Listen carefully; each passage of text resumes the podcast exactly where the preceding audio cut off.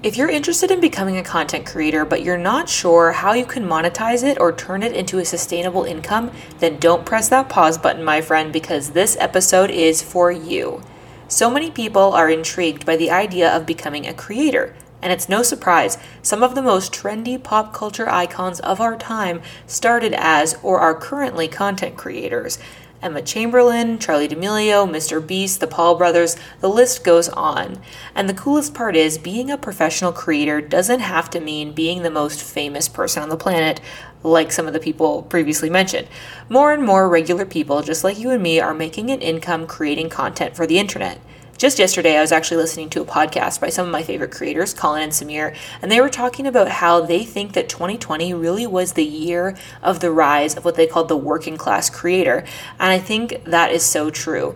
Now more than ever, there are thousands of people making a go of it online. It doesn't necessarily mean all these people are becoming millionaires, but I don't think that's what we need to aim for, if I'm honest.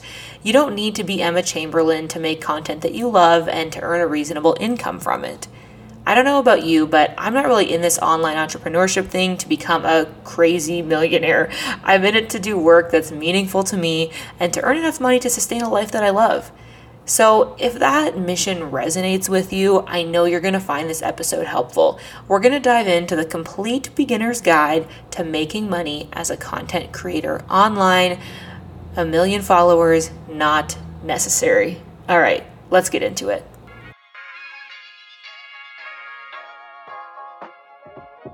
Welcome to the Creator Club podcast. I'm your host, Katie Steckley, YouTube creator and creative entrepreneur. The Creator Club podcast is a workshop style show dedicated to teaching creators and entrepreneurs the best strategies for social media marketing and content creation. Whether you're into Instagram, creating on YouTube, trying TikTok, or producing podcasts, this show is made for you. And because here at Creator Club, we believe in teaching everything you know and the community is more important than competition, this club is open to everyone. Come and join us. So, if you've listened to this podcast, you know me, you know me well. I, of course, have a numbered list for you. And today we're going to be talking about five different ways that one can monetize their audience, even if they're starting off with a relatively small audience. Even if you have like 100 followers right now, these are some strategies that you can either start today or start to work towards. We're going to be talking about one that you might not have considered yet, but I am going to pitch to you today as a really viable option of starting to earn money ASAP, and that is offering services. The second one is the very famous ad revenue. We're going to talk about how it works and how you can start earning ad revenue from a YouTube channel. Then we're going to talk about number three digital products. What are digital products? How do you make them? How do you make money from them? Then we're going to talk about number four affiliate sales. How can you earn money by recommending products that you probably are already recommending to your followers? And number five, brand deals. Again, another very famous way of earning money online that everybody kind of seems to idolize. So, I'm going to talk about why that's not always the best option for making money online, but at the same time, how you can work towards it if that's something that you're interested in. So, let's get started with number one, which is services. Now, many of you might not be expecting this as a suggestion for making money as a creator. When people go into the creator career path, we often imagine that we're going to earn money by creating content for the masses. We want to make YouTube videos or Instagram content or podcasts, and we want to earn money for that content that is going to be consumed by people probably for free, right? You normally think about it as I create content for an audience that loves my content, consumes it for free, and then I get paid via these other sources like ads or brand deals, whatever. But what I want to pitch to you is the idea that you can use all of the skills and the experience that you have creating content, and you can use that as a service to other people. And this is a really, really effective way at starting out as a freelancer, as a content creator, because it is going to have much more of an immediate return than any of the other stuff that I'm going to be talking about in this episode. And I just want to make that really clear from the beginning that all of the other stuff that I'm going to talk about as we move forward Yes, there are good suggestions. Yes, there are ways that I make money and that lots of other creators make money. But if you do decide to go this route, it is probably going to be at least a year before you really start to see a return in those other areas. And I'm going to talk more in detail about why that is as we get there. But just know that if you're really brand new to the space and you're just thinking, I've been working on this side hustle for a while and I want to figure out how I can start to monetize this and actually get a return on my investment, then offering services is a really, really great way to start. Think about it this way if you're already creating content for yourself for free, like taking photos or writing captions or doing social media marketing research or editing videos or doing graphic design, those are all skills that you have that other people are going to be willing to pay for because they're very valuable and helpful in other areas of marketing as well, not just in content creation. So, to kind of back up this idea for you, I want to tell you a story about how I got started. I tried many moons ago, back in 2016. I feel like this was like a totally different life in a totally different world. This was like before you know who became president, and life seemed so much normal back then. Anyway, back in early 2016, I tried to start an online brand from scratch and sell a course because this was a very, very popular thing to do at the time, especially for bloggers. So I had a YouTube channel, like I've talked about a lot. I've had a YouTube channel since about 2009, but at that time I really thought of it as like a thing I did for fun. I really didn't see YouTube as being like a business thing at that point. I, I made vlogs, I just made videos about whatever I, I thought was interesting at the time. But at that point, a lot of people were making blogs and selling online courses about, I don't know, all kinds of stuff. Online marketing, usually online business kind of related stuff is what I usually saw, but that's because I was also interested in that topic area. So, anyway, this was the time of like Melyssa Griffin was really huge, and uh, Mariah Coz, and a lot of other people. I feel like Amy Porterfield is also a kind of person that was big at that time too. And they all had blogs and were making money selling courses. And some of these people were even making money selling courses about how to sell courses. It gets that meta. So, anyway, I was very convinced that this is going to be a way that I was going to start my own business because I was already feeling strongly at this time that I wanted to be an entrepreneur. I didn't want to work a regular nine to five for somebody else because I had done a number of internships at this point and wasn't really vibing with the whole like getting behind somebody else's mission thing. I was like, I've got my own passions I want to follow. So I was experimenting. I was like, what if I start a blog, provide a ton of free value? You know, SEO can be really great. I'm going to get my blog to have a ton of page views. I'm going to do webinars. Remember when everybody was using webinars to sell their courses? And then I'm going to sell all these courses. It's going to be amazing. Well, I spent a lot of time developing this course. It was all about how to do your own blog photography. This is also very 2016, but the idea was like if you're not so good at photography, I'll teach you how to take really good photos just on your phone or with a really entry level DSLR so then you can feel good about the content you're creating for your blog. Anyway, we could go in depth in this, but there's a lot of reasons why it didn't work out. But at the end of the day, what happened was I didn't have the necessary volume to make the number of sales that I would have needed for this this to be worthwhile. And I really want to talk about this because I think this is something a lot of people are not addressing in the world of creator business or like giving advice about online businesses. There's so many people that say like sell an e-course, create a ebook, sell a digital product and you know, passive income is just like the most trendy thing right now. Everybody wants to figure out how they can, you know, sell courses and make $100,000 while sitting on the beach. And, you know, that sounds great, but very few people are actually doing that. And the reality is, it takes a huge amount of scale to be able to actually make good money on these online courses. And let me kind of break it down for you and tell you why. And this is part of why I haven't really made a huge effort at going into online courses recently and why I focus a lot of my business on providing services. I, I, have a lot of reasons behind this, and it doesn't mean that I'll never launch a course. I think that I might at some point, but it has to make sense, and I have to be really confident that it's going to have the value that you know people are expecting. So, anyway, let's just break this down. Let me give you an example, and we're going to talk numbers here about really what that scale has to look like for you to actually make a go of it with online courses. I feel like this episode has kind of gone into this tangent of like, don't make an online course, but really, this is me just trying to show you why doing services can be so much more financially effective from the beginning and then contrasting that with the world of selling courses or selling e-products just because I feel like that's what a lot of people most podcasts if you would press play and listen to a podcast about how to earn money online they would probably start talking right away about courses and passive income and stuff because that is just such a it's what everybody wants to hear. But I'm telling you you do have to sell your time for money when you get started. And that that's what I still do and yeah, so let's let's just break this down. So here are two potential scenarios. And let's say in both of these cases you are starting out relatively brand new, okay, and you have 100 followers. This is very similar to the situation that I was in a few years ago when I wanted to start an online business. So let's say in the first scenario, you go the route of the e course and you think, okay, I'm going to sell this course for $100. I think that's a reasonable dollar value for the value I'm providing, so let's say it's going to be $100. Now, to create a course that's really worth that value, in my opinion, it might take you upwards of like 50 hours or more to create it. And I really think that's true. It takes a long time to create an online course. It takes a long time to create an online course that's actually worth buying.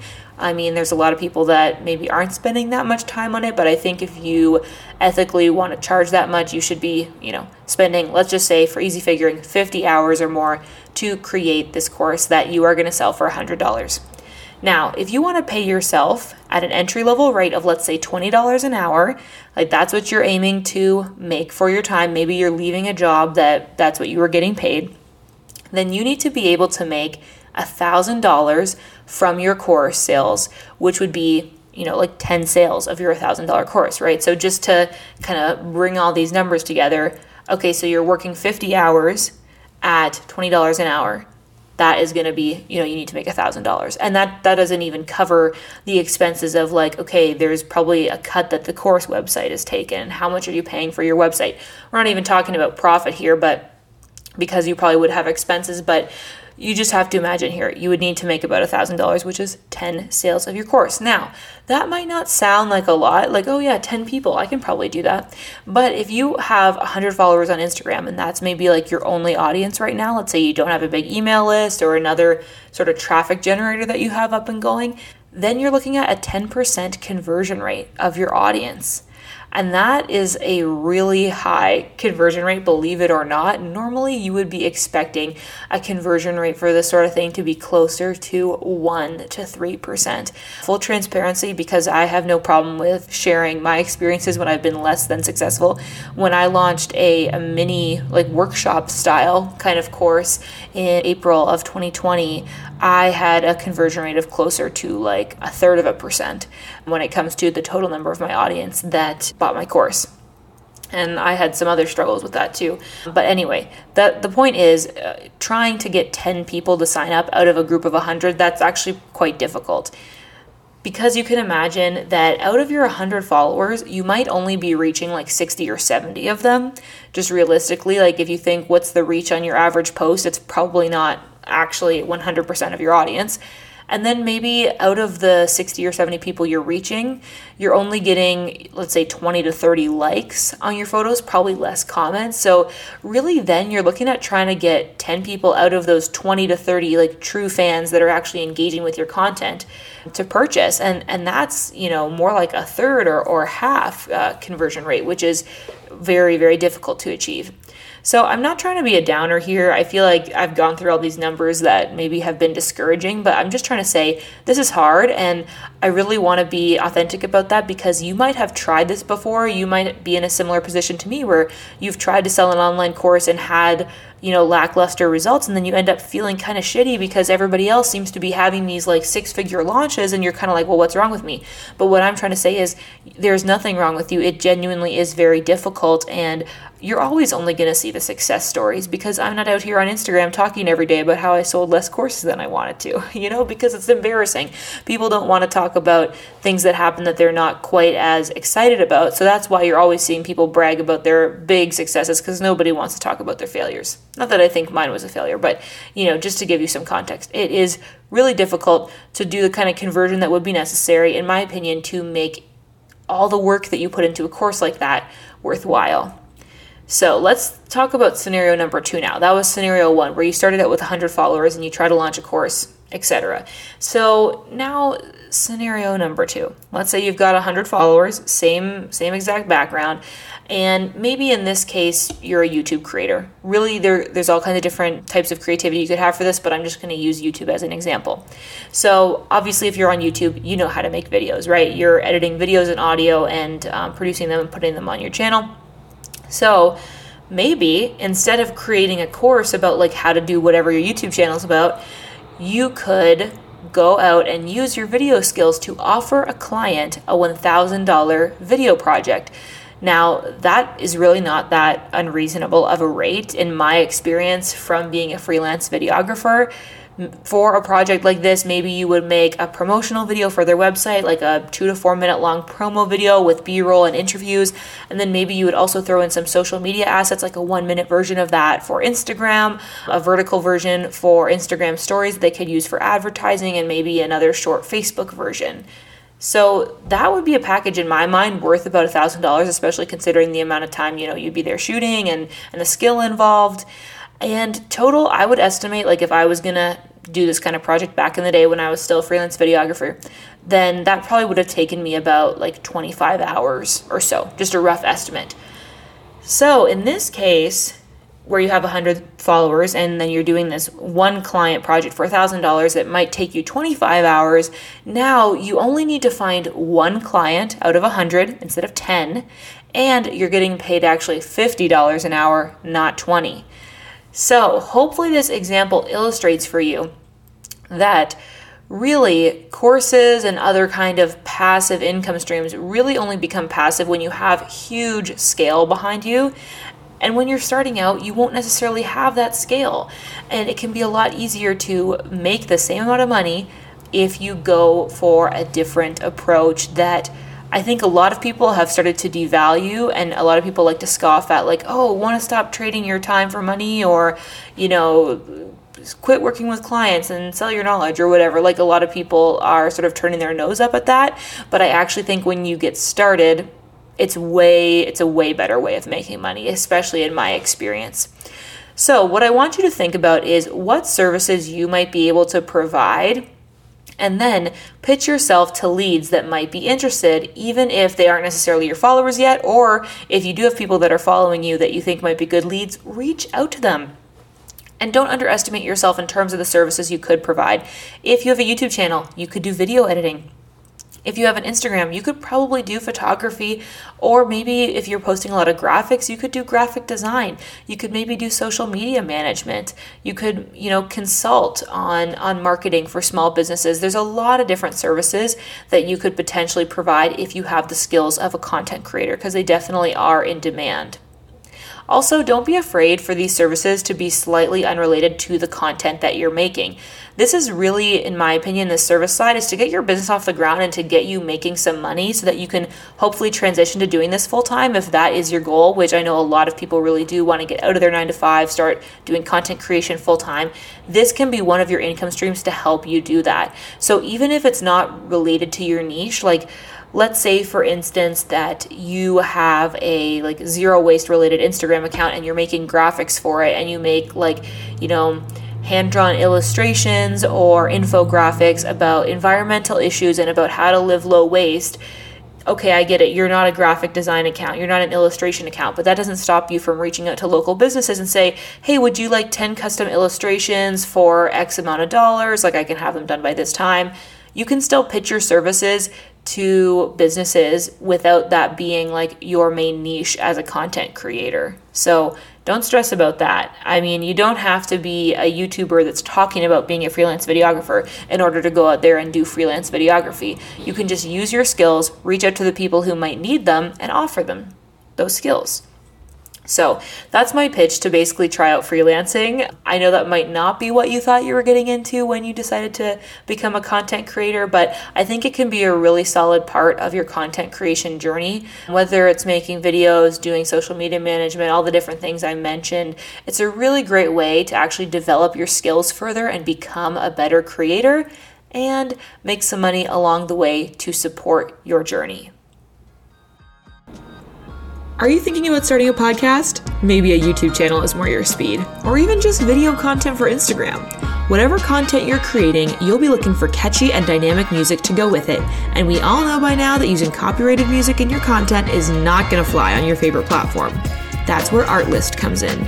Artlist is my platform of choice for finding music for my YouTube videos, podcasts, and my clients' podcasts. With one simple subscription, you have access to a library of awesome tracks, and the best part is, you have full permission to use them everywhere. That's right, everywhere YouTube, Instagram, TikTok, even in paid client projects. Artlist's revolutionary licensing system and extensive music and sound effects library makes it the go-to option for content creators. Get two months free of Artlist when you use my exclusive affiliate link, katiesteckley.com slash artlist. That's katiesteckley.com slash A-R-T-L-I-S-T. All right, let's talk about everybody's favorite ad revenue. This one gets so much attention, especially on YouTube. Really, right now, YouTube is the main place that people are making ad revenue. I mean, Instagram doesn't really have an ads program. On Facebook, I think there's a small one that is sort of by invitation. So, YouTube is still very unique in this sense, but it's important to talk about because probably many of you listening might be considering starting a YouTube channel, or maybe that is your main place for content creation as it is. So let's talk about how it works. YouTube has a very, you know, unique platform and a very specific system that every creator is going to have to learn as you work towards getting monetized on YouTube. So YouTube uses this thing called AdSense, Google AdSense, because you know if you didn't know, YouTube is owned by Google, and so it's all kind of part of like Google's ad system, which is very complex and a little bit creepy because they know so much about us. But anyway, let's talk about how you get monetized. So, on YouTube, in order to have your channel monetized, you need to have at least 1,000 subscribers and 4,000 hours of watch time within the past 12 months. Once your channel passes that threshold, then you are enabled to place ads on your videos. You can place them as pre rolls, you can place them as mid rolls, which means the video stops and then an ad plays and then the video goes back, and also post rolls where the ad shows up after the video. You can also have ads in the sidebar next to your video. And all of these different ads earn you a small commission based on how many people see them. And that is what we call CPM. A lot of YouTube creators, you'll hear them talk about CPM, and what that stands for is cost per mil, mil meaning a thousand. So, this is basically the amount of money that you are earning per 1,000 monetized playbacks. And it's important to distinguish the difference between views and monetized playbacks because not everybody who is viewing your video is seeing ads. They might be using an ad blocker, they might have YouTube Premium, in which case you would earn money from that view in a different way. So, that's why views is not everything. It's really about monetized playbacks and then the amount that you are getting per monetized playback because it changes a lot. So some creators will have a CPM that's as low as like $2 per 1,000 views, and some creators, ones that I've worked with, have had like $40 per 1,000 views. So it really, really varies, and there's a lot of different components involved in this. So, how can you have a higher CPM or what affects your CPM as a YouTube creator? For one, different niches have a big impact on this. And basically, what this breaks down to is different companies in different industries are willing to pay different amounts for ads. For example, in the niche of talking about business, or there's a lot of people on YouTube that talk about Amazon dropshipping and online business. That is a niche that has a very high CPM, and that is because people in that business are really they're ready to pay a lot of money to have an ad on a YouTube video because it is a really good investment for them. They have high ticket items, and so if they are able to make a conversion, it's worth a lot to them. And you know, there's less people talking about it. So for them, a single ad on a YouTube video is worth a lot, therefore higher CPM. To contrast that with another industry, we've got beauty gurus. There are millions of people talking about makeup on YouTube and for makeup companies, if they make one sale, like, you know, expensive makeup is maybe $50 per item, cheap makeup, maybe $2 for an item, right? So the margins are a lot smaller on selling beauty products. And so the ads, the CPM is going to be cheaper because there's tons and tons of people talking about it. And it's not as much of a return for businesses to like pay a lot for ads. So really, this just comes down to kind of the typical old boring supply and demand. And that's all kind of wrapped into what the CPM is is. So that's a big part of determining your CPM is what kind of niche you're in. You'll notice if you talk about an, like any kind of niche on YouTube and then you maybe make one video that talks more about money or like finances in any way, you'll probably have a higher CPM because that's another industry like personal finance tends to have higher CPMs and that's one that creators can kind of dip in and out of depending on their niche too so a lot of people will notice that. So anyway, that's just a big component of what goes into how much money you make on your YouTube ads. Another thing you can do to increase your CPM is simply to add more ads to your video. That might sound obvious, but it's something that a lot of people don't realize is if you have a 10 minute video, you can start adding mid-rolls. So for me, something I'll do on my longer videos is I like to add a mid-roll ad somewhere around like the 12 or 13 minute mark because I don't want to add it too close to the beginning of the video because people might stop watching if they get an ad too soon. So I figure if people have already watched 13 minutes and they're willing to stop for five seconds and then continue watching to the the end. But that can increase your CPM a lot because essentially you're doubling the number of ads on your video. And then the third thing that you can really do to increase how much money you make on AdSense is just to make sure that you get a lot of views. And that's way easier said than done, trust me, because I am constantly trying to work towards having more views on my YouTube videos and feeling kind of insecure about the amount that I do have. But you know, it's okay. And I think the biggest thing here is just like trying to not compare yourself to others, but always just try to do your personal best and see how you can improve on your own content and keep reaching more people because obviously, the more people that see your videos, the more money you will make from ads. So, that's kind of an overview of how AdSense works. Now, do I think that this is a good thing to work towards or a good way to support yourself as a creator? Well, I think that this can be a good supplement to your income. The fact is, it's probably going to be a long time before you get to the point where this could actually replace your income. Even for me, I almost have 100,000 subscribers on YouTube. Woo woo! Can't wait for that to actually happen. I'm like counting down, but there's we got, still got a, a few thousand to go. Anyway, I I don't make a full time income from that. I mean, it depends on on what that would look like for you, but I make like around two thousand dollars a month from YouTube ads. And you know, I've got expenses as well. Because that's the other thing that you have to realize as a YouTuber. Like, you know, maybe 2,000 to $2,500 a month sounds like a good replacement to your current salary. That's great. But the one thing that you do have to remember is like, that's not your take home final paycheck because if you are paying for Premiere Pro, if you're paying for your Squarespace site, if you're paying for, you know, Artlist for your stock music that you're using or Storyblocks for stock footage, that's all stuff that you have to pay for out of that AdSense that you're making plus your laptop or your camera or any other things that come up. And you got to save some of that for income tax because YouTube is not taking income tax off for you like a paycheck from a regular job would. So, anyway, that's just something to remember. But anyway, the point is this is a supplement to the overall income of my business. It's not something that I can like rely on as as a full-time income. So, I think that that is a good way to see AdSense because there's not that many people I think that are making so much that that can be their only income. I mean, there are people that I've come across on YouTube that all they do is they they all they do. I shouldn't discount it, but like they just post YouTube videos and they just make money from AdSense, and sometimes it can be a little bit envy inducing because I'm like, oh, that's so such a simple life to lead, and I've got a million different things going on. But I do think at the end of the day, it's good to have a lot of income streams, even if it can be a little bit overwhelming and complicated, like it is for me sometimes. But it is more reliable because you can't always rely on your your AdSense to be the same every month. So, yeah, I think it's a good income stream to have. I think it's a perfectly reasonable goal to work towards. I think that it is something that you can do. I think that you can probably work towards hitting that 1,000 subscribers and 4,000 watch hours within a year or two years if you really, really work at it and you're strategic and um, you do your research and all that good stuff. So, yeah, I think, I think it's a great way to supplement your income, but I wouldn't suggest that you work towards this as your sole income as a creator.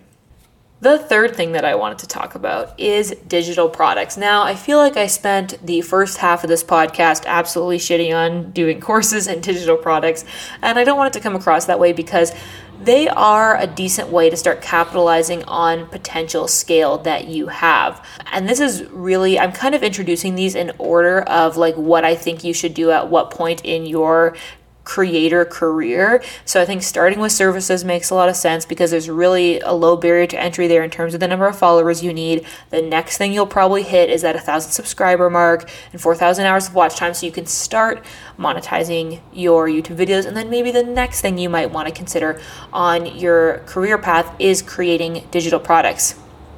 Now, digital products are offerings that are scalable, like courses, but are not as much work. That's kind of how I define them. It means something different to everybody, but I am kind of emphasizing here, I'm suggesting digital products, not like a full on course. So these are likely going to be things that cost less than a course. You're not going to charge like a $100 for them, but they are, you know, valuable and helpful tools that you can sell for, you know, somewhere between 20 to 100 dollars and you know make a little bit of money off them and that can continue to scale with you as your audience grows Another distinction I have here for digital products. These are single purchase items that you get once. It's not something that has to be updated all the time like courses. And generally, people understand that they are not going to be as extensive. If they're buying an ebook, they're not going to expect it to be as in depth as a course. And that's something where I kind of want to talk a little bit about my own personal experience with this. It's important to really know the expectation around courses or around other types of digital products, like based on their genre.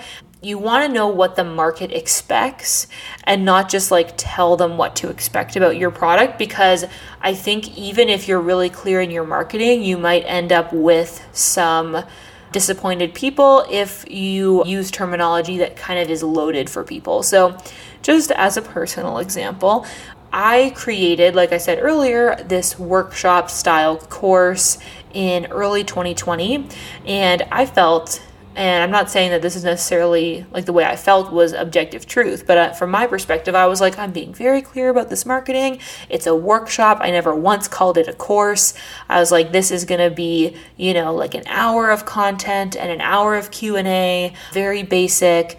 And I think I charged like $80 for it. So, you know, it's very much under that $100 mark and is a workshop. It's supposed to be this kind of like very much contained you know, it is what it is.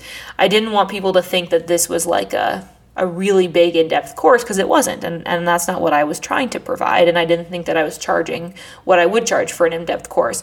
But some of the feedback that i got kind of indicated that people were expecting this to be my full like flagship course about instagram growth and you know where are the pdfs where are the e-resources? Where's this? Where's that? How come this is content that we've heard before and whatever and I felt a little bit like, well, I didn't promise any worksheets or any ebooks. And yeah, some of the stuff I have talked about before because it's the basics and we need to set the foundation before we can get into the details here. And this is meant to be a beginner course. But anyway, I'm not saying like maybe I did screw up on the marketing, like that could be very true. But I definitely learned a very valuable lesson. And that is you need to understand not only how you're marketing it, you can think that you're being as clear as possible with the marketing, but if the market expectations are for something else, people are going to have those expectations even if your sales page is crystal clear about what you're offering.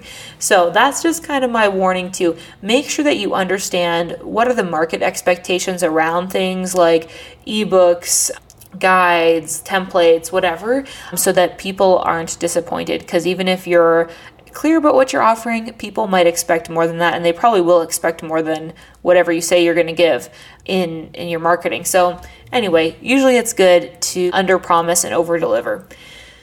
All of that being said, here are some digital products that you can try making that I think are a little less loaded in terms of expectations than something like a course, because a lot of people think a course is going to be their solve all sort of solution. And these things will also like take you less time to make and just be something that is more of a casual purchase for your followers that want to support you and want to get some value and will try out some of these like smaller things that you've created. So, one is presets. It's the classic Lightroom preset thing that a lot of influencers do. Do this if you're good at making presets and if people like the style of your Instagram photos, and then you can have them available for purchase. Another thing you can do is ebooks. This one is great if you are a food or like wellness or lifestyle type person. You could create like a recipe book or, you know, a workout book or something like that. This can be a really great way to offer value. Another thing that you can do is checklists checklists. So people love clear checklists that break down some kind of skill or habit that they're trying to learn and that they can maybe print it off and hang it up somewhere. Another thing you can do is a guide, like a written out tutorial. You could even do this as a video and make the video like have private access somewhere on your website. Another thing you could do is templates. So some people sell Canva templates, which I think is really awesome because they're accessible to people with free accounts. But you can also create other kinds of templates. Maybe it's a content calendar template or whatever. You can also sell prompts or ideas. That's something that people are always looking for, especially in the content creation world. Or maybe if you are like a journaling person, you can give people journaling prompts or meditation prompts. And finally, you can create programs or plans or strategies for people to complete a certain goal. So you can give them like a roadmap to you know, being 100% vegan or a roadmap to traveling all of Canada, whatever it is. You can create sort of uh, scrapbook style, I feel like, guides that take people from the beginning to an end of a certain goal that they're trying to reach. And then another thing I will say is remember to actually promote these because I have a number of digital products out there and I definitely don't remember to promote them as often as I should because I don't know, it, it's always hard, I think, for a lot of creators because you get started in this business because you want to create stuff for other people. So then you feel kind of bad like asking people to buy your stuff. But it is important if you put the time into making these and they're going to be valuable to people tell them that you have them and remember to promote them. My philosophy on Instagram is to serve, serve, serve, serve, and then sell. So don't be shy to make every fifth post or so shouting out one of your paid offers. People are really, they're not going to get annoyed about that. So don't worry. And if you're making YouTube videos, you can honestly talk about them in like every video. Like, honestly, you don't have to be afraid. In your video, you can just say, Oh, and if you want presets, check out the link in my description. Seriously, there's some people that are like promoting their merch every two seconds in their YouTube videos. So it's okay if you talk about a high value digital product that you've created for like 20 seconds midway through a video. People are not going to hate you. They'll probably actually end up buying your digital product. So don't be afraid to promote it. Of course, balance it with the content creation. And this can be a really great way to start to make some more income as your audience continues to grow. Number four is affiliate sales. Now, this can vary a lot in how much money you make. The nice thing about affiliate sales is that it's open and accessible to everyone to start out. So you really can start doing this the very first thing before you even sell services if you want, because there's no requirement to have a certain number of followers.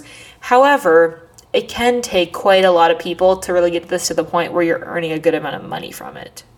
The nice thing about affiliates is you can recommend whatever stuff you really like and enjoy. If you genuinely love it, you can just try Googling the stuff that you use, like a subscription program or a certain product, and Google that with the term affiliate program.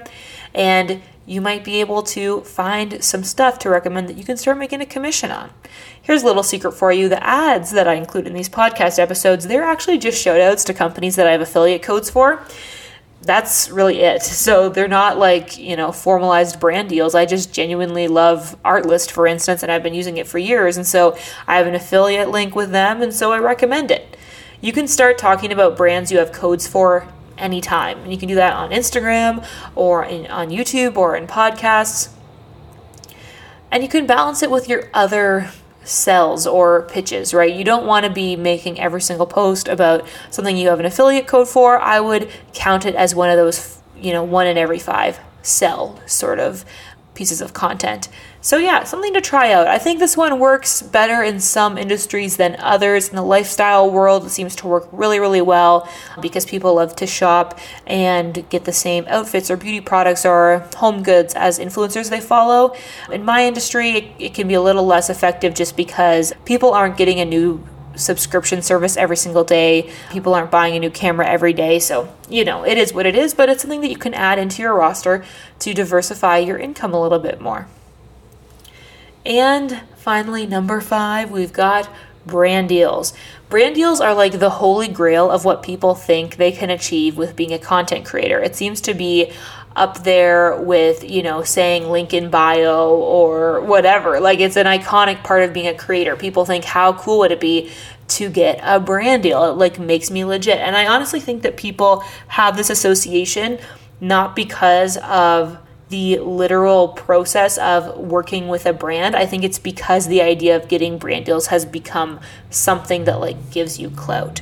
Anyway, that's my like philosophical take on it, but all that is to say, yeah, it can be pretty sweet. Like it's pretty great to get a brand deal if you were going to make a YouTube video anyway and now it's a sponsored video, like that's pretty sick because now you're making money doing this piece of content that you love.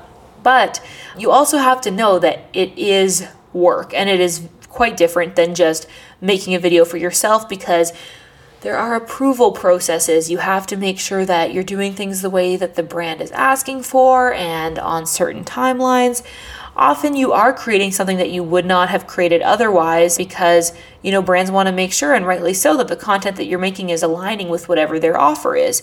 And sometimes you're going through rounds and rounds of revisions and approvals and it can also sometimes take a long time to get paid.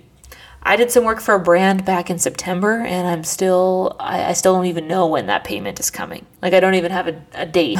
so, that's what it can be like sometimes. Not to complain, like, I know I'm very, very privileged to be able to do the work that I do, but I just want to demystify it a little bit so that you know uh, it's not all like the most glamorous thing ever. Because often, yeah, you're kind of jumping through hoops for brands and then waiting a long time to actually see that moolah. However, that doesn't mean that this is not something that you should work towards. I think that it's a really great part of the job and it can be a really great way to add another income stream, especially if you have a strong niche, a very specific audience, and high engagement. You can get brand deals even without a big audience, right? Like if you can offer a specific audience that's very engaged, that can sometimes be more valuable than a large audience. I got my first ever brand deal when I had 2,500 subscribers, and I honestly can still hardly believe that they paid me to make that video. But I was creating niche content and it seemed valuable to them, and, and that, you know, that is something that you have to offer. So it could come along sooner than you might think but it's also okay to wait and and just do you know a brand deal when you get to the point where you feel really confident about what you have to offer too. Because it's never a great feeling to have that imposter syndrome and feel like oh this brand's paying me all this money. Am i really offering them value? You always want to make sure that you that you feel super confident about what you're bringing to the table. And now that I'm starting to see things from the other side a little bit, because I'm starting to work with clients who are interested in doing some influencer marketing work, I know that I personally, if I would you know be doing this for clients and recommending it to them i would totally recommend working with micro influencers. Small brands and micro influencers can be a great combination because at the end of the day a small business is not going to have the budget to pay for a really big influencer of like 100k plus followers. But if they could gift something to somebody with like 5k followers or pay for a small brand deal with somebody that has 10k followers that can be a really really great impact for the growth of their business so i think there's a lot of opportunities for micro influencers and i i think that that can just be super effective especially for small businesses so that's just to say that you don't have to feel like you need to have 100,000 followers to be able to work with brands. It's just about finding the right brands that have goals that align with what you're able to offer.